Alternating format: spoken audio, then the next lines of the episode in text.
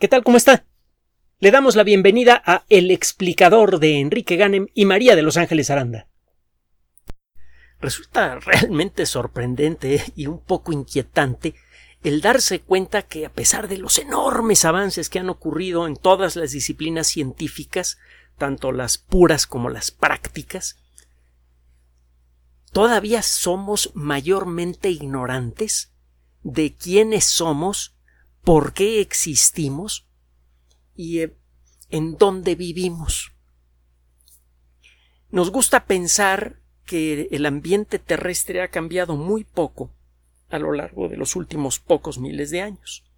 Nos gusta creer que si nos regresáramos, qué sé yo, unos diez mil años al pasado, seguiríamos viendo las mismas montañas, por ejemplo, aquí en el Valle de México. El Ajusco, el Popocatépetl, el Ixtaccíhuatl. La realidad es que el paisaje terrestre cambia con la misma rapidez y fugacidad que las nubes a lo largo de un día. Existen muchísimos ejemplos de esto. Y eh, le vamos a presentar ahora uno que es especialmente dramático. Las inundaciones son fenómenos naturales frecuentes que han jugado un papel fundamental en la reestructuración de la corteza terrestre, en la evolución de la vida, etc. Eh, muchos de los fósiles de dinosaurios que tenemos, por ejemplo, son consecuencia de, consecuencias de inundaciones repentinas que arrastraron a estos animales y los enterraron rápidamente bajo muchas toneladas de lodo. Algunas inundaciones son realmente escalofriantes. Seguramente habrá visto usted tomas en YouTube de lo sucedido en Alemania, en ah, eh, Francia, en Italia, en los últimos años. Bueno, pues lo que le voy a contar ahora deja reducido literalmente a nada esos eventos. Es algo que se conoce desde hace ya un buen tiempo. En, existe evidencia de una serie de inundaciones verdaderamente dantescas que ocurrieron en la, región eh, oriental perdón, del estado de Washington justo al final de la última glaciación. Ha sido posible identificar el contorno de lo que fue un gran lago, le, llaman el lago Missoula, con doble S, Misoula, búsquelo usted en la Wikipedia, la evidencia es verdaderamente, le digo, dramática porque existen eh, surcos en el suelo, eh, eh, cañones excavados claramente por un chorro de agua muy potente que interesan a muchos miles de kilómetros cuadrados en la región cercana a donde estuvo el lago Misula. Aparentemente, en cuestión de pocas horas, el agua que se había acumulado en un lago que era mucho más grande que la suma de los tres grandes lagos que actualmente se encuentran en la frontera entre Estados Unidos y Canadá hacia, hacia el oriente, que un lago con una capacidad mucho mayor que la suma de los tres grandes lagos, descargó de golpe su agua en el valle cercano y luego lo hizo otra vez, y luego lo hizo otra vez a lo largo de varios miles de años. En cada una de estas ocasiones esas inundaciones dejaron en nada a cualquier cosa que haya podido contemplar o imaginar nuestra sociedad desde que existe. A lo largo de estos años, y me refiero de los últimos 40 o 50 años, los geólogos y otros especialistas han estudiado lo que sucedió en, eh, el lago Misula para tratar de entender mejor cuál es la dinámica de la corteza terrestre. Es claro que una inundación de ese tamaño, con un volumen de agua que equivale al de un pequeño mar, debe tener un efecto ecológico muy grande, sobre todo si es tan repentina. Si eh, usted tiene un gran territorio que comienza a inundarse poco a poco a lo largo de miles de años, la vida se va adaptando rápidamente a, esas modificaciones. pero una inundación gigantesca que sucede en cuestión de horas, a eso nadie se puede adaptar. Es claro que hubo un corte importante en el ecosistema terrestre en esa región como consecuencia de las inundaciones del Missoula. ¿Qué fue lo que pasó?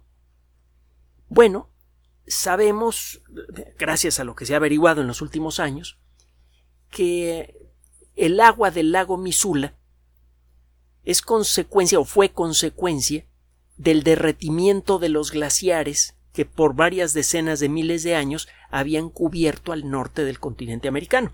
Hemos eh, comentado en muchas ocasiones, perdón, que en la actualidad nuestro planeta está atrapado en una era de hielo, ya tiene como dos y medio millones de años en esta circunstancia. Las eras de hielo para los geólogos son épocas en donde tiene usted de pronto muchísimo frío, una fracción importante de la corteza terrestre se cubre con glaciares. Esta situación puede durar veinte mil años, treinta mil años, cincuenta mil años, no, no, son muy regulares que digamos. Y al final viene un derretimiento muy rápido, que no sabemos qué tan rápido es. No sabemos si ocurre en decenas de miles de años o en, o en decenas de años. Es un proceso rápido. Y después de ese derretimiento rápido, se viene una temporada relativamente corta que también eh, no tiene una duración muy regular, pero anda por allá de los 10, 12 mil, 15 mil, quizá 20 mil años. A eso se le llama un periodo interglaciar. Si usted ve una gráfica de la temperatura general del planeta Tierra en los últimos dos y medio millones de años, ve este eh, eh, lo que en el mundo de la, de la geometría se llamaría una gráfica sinusoidal o senoidal. Eh, en, palabras menos pomposas, vería usted olitas en la gráfica. La parte de abajo de las olitas, los valles de las olitas representan épocas frías y eh, las crestas de esas olitas representan épocas calientes. Las épocas calientes, los periodos interglaciares son cortos y luego se vienen periodos glaciares muy largos.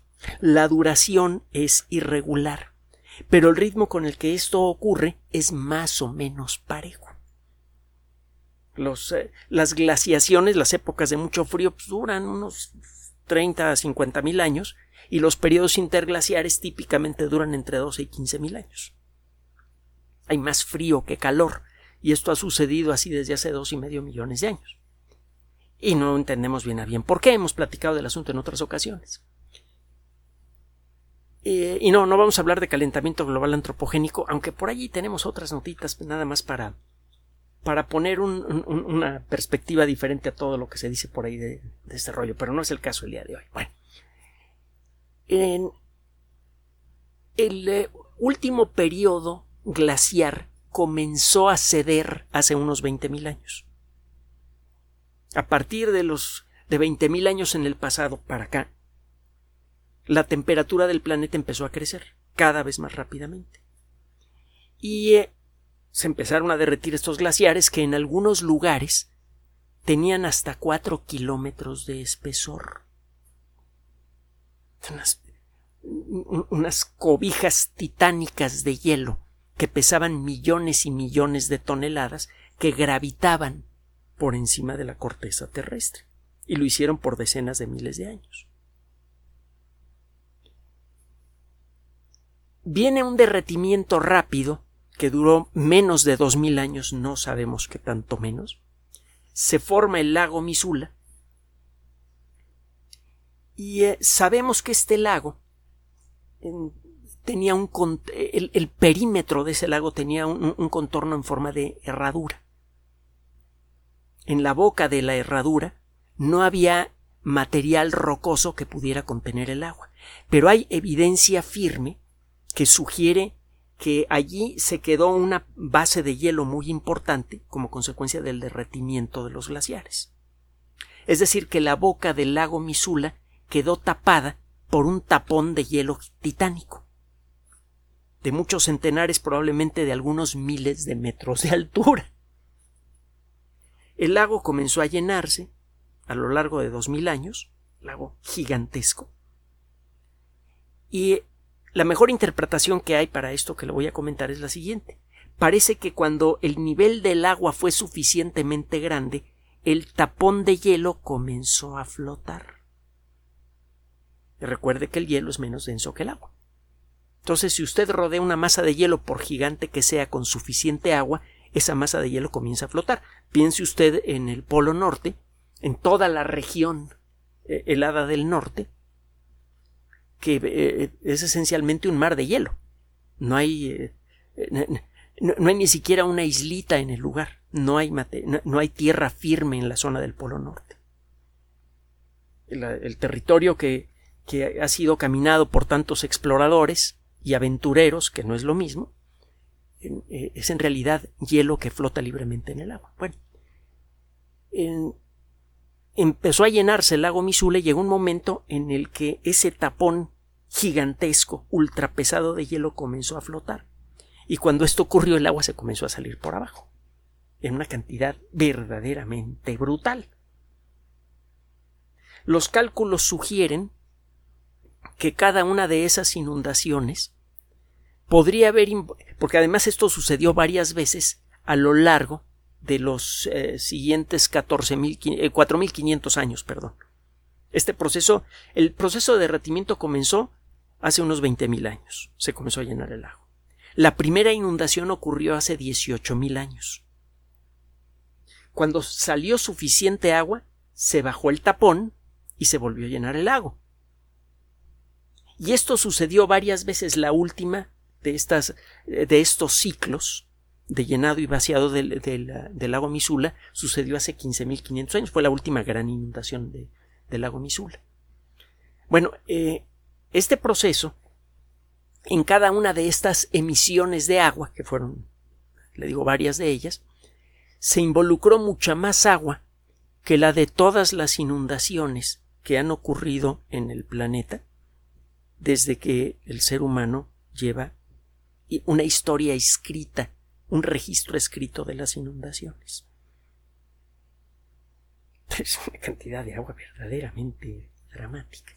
Bueno, este proceso parece que se repitió varias docenas de veces. No fueron tres o cuatro, varias docenas de veces. Y bueno, pues obviamente hay mucho interés por ver cualquier aspecto, cualquier evidencia del camino que siguió el agua y del efecto que tuvo en el ecosistema terrestre. Acaba de ser publicado un trabajo eh, por investigadores de la Universidad de California de Santa Cruz, en el campus de Santa Cruz, en la revista que hemos mencionado en tantas ocasiones y que tiene un prestigio enorme, los Proceedings of the National Academy of Sciences, que toscamente se podría traducir como las memorias de la Academia Nacional de Ciencias. La revista que tiene más de 100 años de existir. Ya hemos platicado mucho de ella. ¿qué hicieron estos investigadores? Trataron de eh, hacer mapas de cada una de las inundaciones. Hay varias técnicas que le permiten a usted reconocer las marcas que dejaron estas inundaciones en las rocas circundantes. Usted puede ir señalando, mira, este, esta zona rascada aquí en la roca es consecuencia de la inundación número 12. Eh, viendo el tamaño de la zona afectada, el tipo de roca, etcétera, etcétera, se puede estimar el volumen del agua involucrado y también el tiempo que duró la inundación. Y los resultados son desde luego muy dramáticos. Pero lo interesante de este trabajo es, eh, es lo que le voy a comentar ahora. A la hora de tratar de hacer un rastreo exacto de la forma en la que circuló el agua en cada una de estas inundaciones, los geólogos se dieron cuenta que los datos como que no coincidían. Usted espera que el agua vaya de las zonas más altas a las zonas más bajas, pues es lo lógico, ¿no? Solo que hay evidencia de que el agua parece haber fluido de una zona relativamente baja hacia una zona relativamente alta. Pues ¿qué pasó? ¿A poco se interrumpió la, la, gravedad, se invirtió la gravedad? ¿Cómo es posible que el agua del lago Misula haya fluido de una zona relativamente cercana al nivel del mar a una zona relativamente alta? La diferencia de alturas es como de 200 metros o más. Bueno, pues estos investigadores utilizaron por un lado las nuevas técnicas que hay para estudiar con detalle la estructura geológica de un territorio y por otro lado los nuevos modelos de cómputo que permiten representar de una manera más precisa el comportamiento de la corteza terrestre. Nos gusta pensar que la corteza terrestre es firme. Hablamos de tierra firme, la tierra que no se mueve. No se mueve. Bueno. Sabemos, porque lo hemos visto en el continente europeo, que el, eh, el suelo del continente europeo está abombándose lentamente. Es un poco lo que ocurre cuando usted pone un peso muy grande encima de una lámina metálica y luego le quita ese peso de encima. Poco a poco la lámina metálica puede ir recuperando su forma. Bueno, eso le está pasando al continente europeo desde hace 12.000 años como consecuencia del retiro de los glaciares. Hubo millones y millones de toneladas encima de, del suelo en, en ese lugar. Eso literalmente hundió a la corteza terrestre, la aplastó, y cuando se retiró el hielo, la corteza comenzó a recuperar su forma y el proceso es tan lento que lo estamos viendo aún ahora. Lo que encontraron estos investigadores es evidencia de algo mucho más dramático resulta que la mejor manera de explicar la trayectoria del agua de las inundaciones del Misula, que le digo que no fueron dos o tres, sino que fueron más de una docena, es suponiendo que el enorme volumen de agua que se desplazó durante la inundación literalmente acható a la corteza terrestre en su camino. La cantidad de agua que salió de la boca del Misula fue tan titánica que literalmente deformó a la corteza terrestre en su camino en algunos puntos en más de 150 metros. Como cuando deja usted correr agua por la superficie de una tela eh, eh, eh, a prueba de agua, una superficie de plástico, por ejemplo. La superficie se deforma al paso del agua. Bueno, eso le pasó pero a una corteza terrestre que tiene un espesor como de 20 kilómetros en promedio, no como de 40 kilómetros en promedio. El volumen del agua fue tan enorme y su liberación fue tan repentina que cambió momentáneamente la forma de la Tierra. Después del paso de cada inundación el terreno poco a poco recuperaba su forma para luego ser aplastado de nuevo por la siguiente inundación del Misula. Cuando terminaron estas inundaciones, hace 14.000, hace 15.500 años, la superficie de la Tierra empezó a recuperar su forma y ya nada la aplastó de nuevo. A lo largo de esos 15.500 años, estas zonas aplastadas lograron alzarse de nuevo hasta casi en 200 metros. Lo que se necesita para deformar a la roca sólida del continente de esa manera tan brutal es algo que podemos describir con números, pero que resulta prácticamente inimaginable. Si eh, tratamos de ver a nuestro mundo únicamente con nuestros sentidos, es muy fácil que lleguemos a conclusiones equivocadas. Es lo mismo que pasa cuando contemplamos nuestra propia historia individual o colectiva únicamente con nuestra propia óptica. Cuando aceptamos la información que viene de otras fuentes, cuando la encontramos coherente y la incorporamos a nuestro conocimiento, eso es lo que sucede con la educación, literalmente nuestro panorama crece. A los ojos de una persona entrenada, las mismas montañas, los mismos territorios llenos de cañones que se encuentran en la zona oriental del estado de Washington, se convierten en mensajeros silenciosos que relatan una de las historias más dramáticas que han sucedido en la superficie de los continentes desde que la Tierra existe. Con la ayuda de nuestros sentidos apoyados con el conocimiento, podemos contemplar los grandes eventos que le dieron forma a la Tierra y a la vida. Hay un, buen mensaje escondido en todo esto. Si queremos entender a la realidad y entendernos con la realidad, necesitamos apoyarnos en el conocimiento. Es uno de los muchos motivos por los cuales la difusión del conocimiento científico debe considerarse como una actividad fundamental. El conocimiento científico nos abre los ojos, en un sentido a veces bastante literal, para que podamos contemplar al mundo por lo que es y para que podamos contemplarlos a nosotros por lo que somos. Gracias por su atención.